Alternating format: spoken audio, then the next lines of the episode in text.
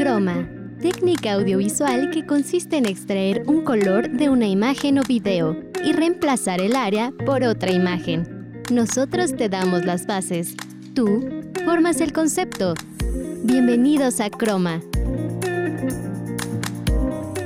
Hola, ¿qué tal a todos? Primero que nada quiero darles la más cordial bienvenida a un nuevo programa de Croma. Yo soy Mauricio Ibarra y el día de hoy me encuentro contentísimo, emocionadísimo, aquí derrochando felicidad. Estamos de vuelta. Sí, señoras y señores, Croma está de vuelta. Después de unas pequeñas vacaciones de verano, pues nos encontramos aquí ya otra vez en funciones trabajándole y chambeándole duro aquí contento porque pues tenemos muchas cosas nuevas de las cuales vamos a hablar dentro del mundo del cine, de la música, de las tendencias, de las mejores recomendaciones literarias y de todo este show dentro del mundo de la cultura popular, de la cultura educativa, literaria y cinematográfica. Ahora bien, pues tengo varias noticias que anunciar. Chroma se está renovando, aquí nos estamos renovando constantemente, están llegando cositas nuevas las cuales esperemos que les encanten y les apasionen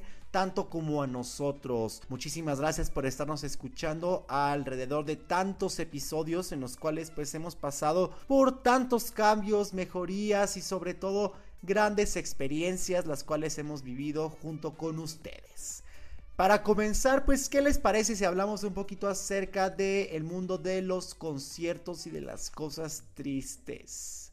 Tengo que decir algo triste que estoy contando los días, estoy contando los días para el concierto de Taylor Swift que ya se aproxima este 24, 25 y 26 de agosto en Ciudad de México. Pues que no voy a ir. Yo no voy a ir a este concierto y me encuentro devastado y triste. Yo ya no escucho Taylor Swift desde el momento en el que no alcancé un boleto. Nada, mentira, mentira, mentira. Aquí puro Swifty, como no. Pero sobre todo, pues, el comentarles de que ya se acerca una de las fechas más esperadas para todos los mexicanos, puesto que, pues, cabe recalcar que es la primera vez que Taylor Swift pisa tierras mexicanas para brindar no solo uno, sino tres conciertos en el Foro Sol este 24, 25 y 26 de agosto. Un buen spot publicitario, esperemos que pues consiga un boletito por ahí, ¿verdad? Pero no, no, no, no, ¿qué les parece si mejor comenzamos ahora sí con nuestra sección de para maratonear? Ahora que estamos hablando acerca de tendencias, de lo que se viene, pues vamos a hablar de lo que ya está, ¿verdad? Acerca de Oppenheimer y la película de Barbie. ¿Esta alianza, trama o una conspiración? No se despeguen que están escuchando Croma. Para maratonear. Barbie y Oppenheimer rompen las taquillas.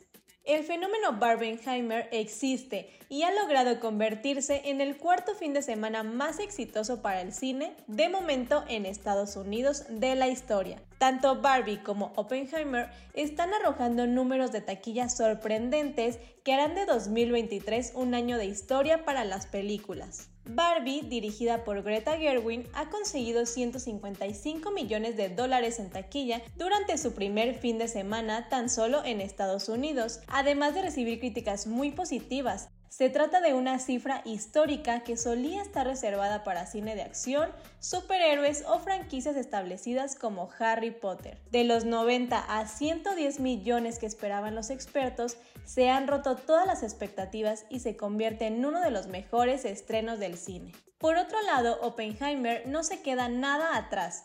La película dirigida por Christopher Nolan con clasificación R en Estados Unidos un detalle importante a considerar, obtuvo 80.5 millones de dólares en su país de origen y se convierte en la tercera producción más importante para el cineasta. Tras El Caballero Oscuro, La leyenda renace 160 millones y El Caballero Oscuro 158.4 millones. A nivel internacional también ha tenido un estreno sorprendentemente bueno, 93.6 millones de dólares recaudados en tan solo tres días de estreno, además de una temática complicada como es la creación de la bomba atómica. Al tener una clasificación R, limita el número de personas que puede ver la película, por lo que las cifras son significativas.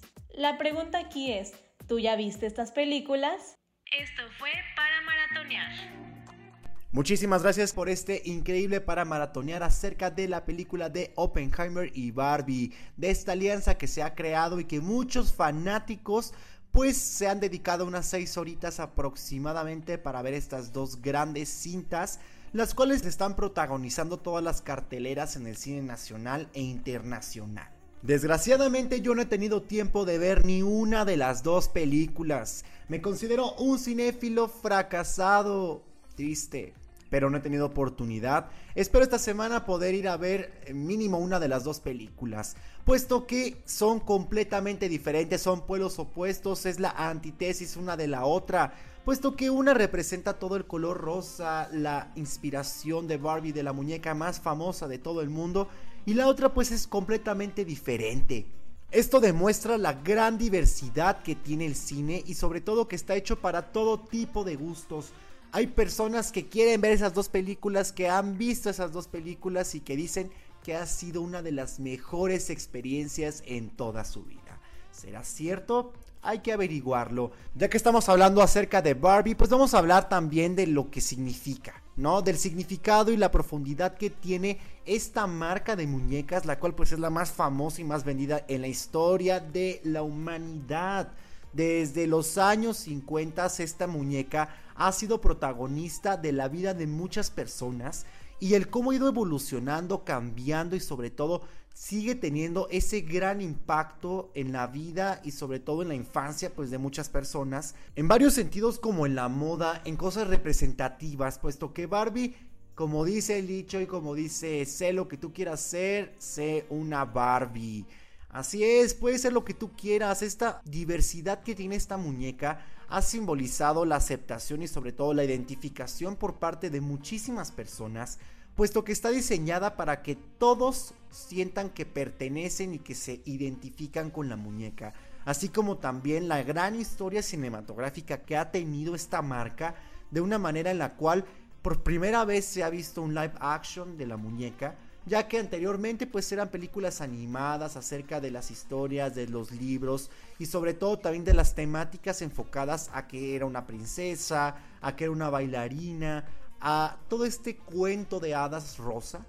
Ahora lo vemos de una manera completamente diferente y lo que he platicado con las personas pues dicen que no tiene nada que ver con las historias pasadas que se han contado acerca de la muñeca, de sus travesías, de sus aventuras y también de todo esto relacionado con el mundo, sino que más bien es una enseñanza y es una forma de ver la vida de una manera diferente, en un sentido pues amigable y sobre todo nostálgico para todas esas personas que formaron parte y que estuvieron presentes durante su crecimiento y evolución de la muñeca. Ahora bien, dejando de hablar de Barbie, pues vamos a hablar un poco acerca de las tendencias que están actualmente sonando y pegando y que claramente la canción de Dua Lipa para el soundtrack de la película de Barbie, pues también aquí está sonando, ¿por qué no? Vamos con nuestro trendy por Fer Santa Cruz, la cual nos va a hablar un poquito más acerca de las tendencias en música en este mes de agosto. Trendy, trendy.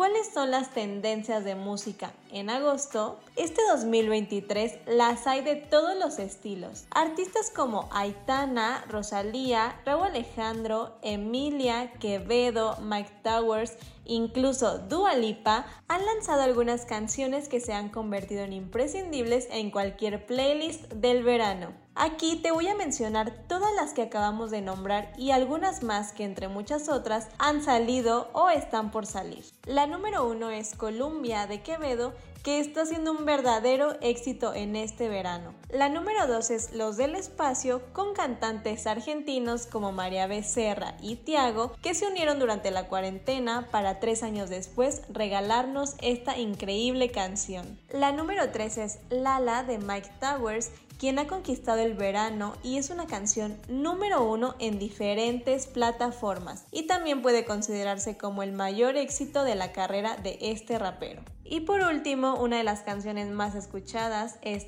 Dance the Night de Dua Lipa que viene en el álbum de la película de Barbie. y que por cierto ha sido todo un éxito.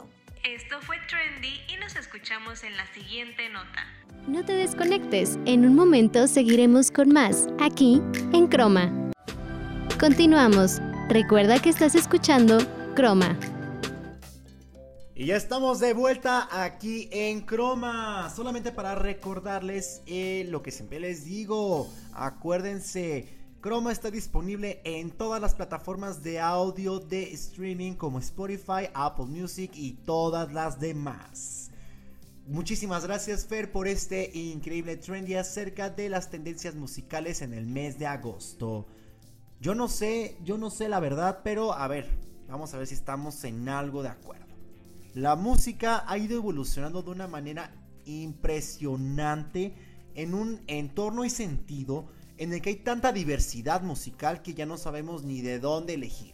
Existen tantos géneros musicales, tantos ritmos, tanto sabor, tanto sazón dentro de la música, en la cual pues ya no tenemos como que un gusto definido por un cierto género, sino que actualmente ya exploramos otros géneros, otros cantantes, otros ritmos, y pues como que ya nos gusta un poquito de todo. Eso creo que es bueno en un sentido de que tenemos una mejor visión musical en varios sentidos, ¿no? De que ya escuchamos música para ir al gimnasio con un cierto cantante, un cierto género. Cuando vamos en el auto, pues escuchamos otro tipo de música. Cuando estamos tristes, escuchamos otro tipo de música. Cuando estamos de fiesta, pues en general escuchamos música para todo. Y gracias a esta gran diversidad que existe, pues como que no nos centramos solamente en un cierto cantante o en un cierto género. Como que ya somos más open mind al momento de hablar y de escuchar música. Ya no es como que ese temor de gusto culposo por una canción que te gusta, pero que no lo dices ante los demás por el temor al que dirán. Pueden decir, ay, este random o este tipo, ¿por qué escucho esta canción? Ahora ya no, ahora ya es como de que yo escucho esta canción y me fascina eso es algo que hemos visto en el sentido de que actualmente las listas de, los top 100, top 50 de Billboard, de Spotify, de Apple Music, como mencionó Fer, acerca de las canciones más sonadas, escuchadas en este mes y pues todo el verano, ¿no? Seguimos en veranito, aunque ya están las lluvias a todo lo que dan, seguimos en veranito y es momento de seguir disfrutando de esos grandes ritmos. La música a final de cuentas es para todos y creo que hay de lo mismo que he venido hablando todo este tiempo, pues de la gran diversidad hay para escoger de todo tipo y sobre todo el disfrutarlo y el sentir una conexión increíble con esa gran canción que a uno le apasiona y que le hace vibrar. Ahora bien, ya llegó el momento más esperado. Yo ya ansiaba que llegara este momento de poner la primera canción y pues como hablamos de Barbie creo que es imposible el dejar pasar la gran oportunidad de poner la canción, la canción de Dua Lipa que está siendo tendencia en todo el mundo. Esto es Dance Tonight por Dua Lipa. No te despegues que estás escuchando Chroma.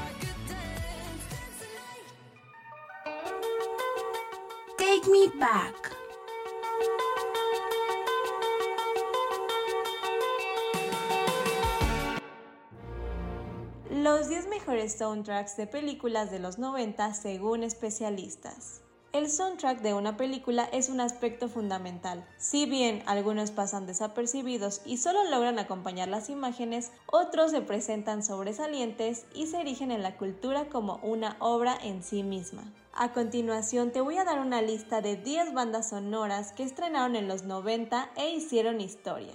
La número 10 es Las Vírgenes Suicidas, compuesta por Air en 1999. La número 9 es Corre Lola Corre, compuesta por Tom en 1999. La número 8 es Malcolm X, compuesta por Terence Blanchard en 1992. La número 7 es La Princesa Mononoke, compuesta por Joe en 1997. La número 6 es Jurassic Park, compuesta por John Williams en 1993. La número 5 es Dead Man, compuesta por Neil en 1995. La número 4 es la lista de Schindler, compuesta por John Williams en 1993. La siguiente es Tres colores azul en 1993. La número 2 es Titanic, compuesta por James Horner en 1997. Y la número 1 es Refugio para el Amor en 1990. Esto fue Take Me Back.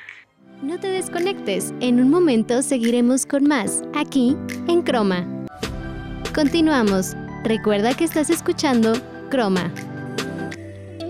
Y ya estamos de regreso aquí en la última fase del programa de hoy de Croma. Ya casi nos vamos, no puede ser, qué tristeza, qué tristeza. El tiempo se pasa rapidísimo, se pasa volando. Pero pues ni modo, ¿qué le vamos a hacer?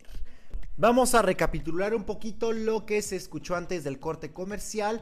Escuchamos la increíble canción de Dua Lipa titulada Dance Tonight para la película de Barbie. Y también escuchamos el Check Me Back de mejores soundtracks de películas de los años 90. Tengo que decir algo, tengo que decirlo y no me importa si me funan, si me queman, no importa. Al final todos sabemos que es verdad. Para que una película pueda llegar a considerarse buena, pero buena como tal, debe de contar con una gran canción o tema principal, el cual se puede escuchar en cualquier parte, en el supermercado, en la radio, en la calle, que la gente la empiece a cantar y que automáticamente la identifique con la película en la cual pues apareció. Esto creo que es indiscutible y todos lo sabemos muy bien. Una película está completa cuando tiene una buena canción principal. Ya sé, ya sé, ya sé que el día de hoy ando muy musical y ando hablando de canciones, de puras canciones, pero es que hay que ser sinceros, la música es importante para nuestro corazón, para nuestra alma y para nuestra mente. Nos impulsa a seguir adelante, a hacer las cosas, a seguir con energía y también para poder expresar nuestros sentimientos. Porque claramente la música tiene una influencia en el momento en el que escuchamos una canción, nuestro estado de ánimo puede cambiar completamente de un estado positivo a un estado negativo o viceversa. Esto lo explica el doctor Leonard Meyer en un estudio realizado en el año de 1956 en el que afirma que la música sí tiene una influencia en nuestros pensamientos y en nuestros sentimientos. Eh, para que vean que aquí también hablamos acerca de cultura, educación, psicología. Aquí tenemos tema de todo, aquí todo es importante para poder estar informados y sobre todo tener conciencia de lo que estamos haciendo, escuchando y viendo.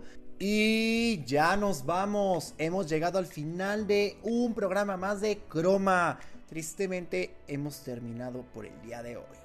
No me queda más que agradecer a nombre de todo el equipo de producción Fer Santa Cruz, Karen Sánchez, Martín García y su servidor Mauricio Ibarra por habernos escuchado en un bonito programa más de Croma. Los dejo con esta increíble canción de un soundtrack de película de los años 90 del grupo Aerosmith. Esto es I Don't Want Miss a Thing. Muchísimas gracias y nos escuchamos en un siguiente programa. Hasta la próxima. Just to hear you breathing, watch you smile while you are sleeping, while you're far away dreaming. I could spend my life in this sweet surrender. I could stay lost in this moment forever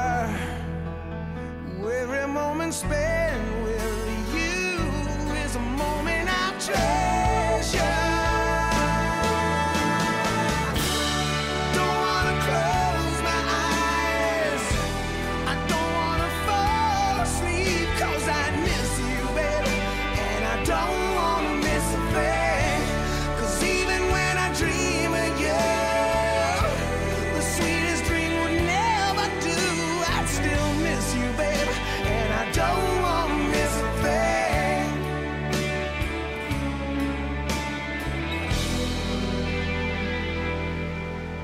and close to you.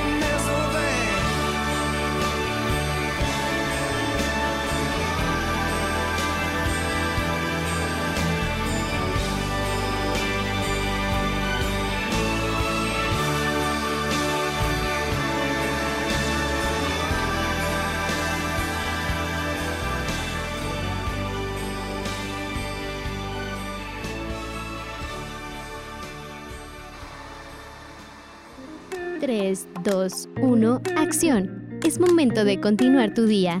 Te esperamos la siguiente semana aquí, en Croma.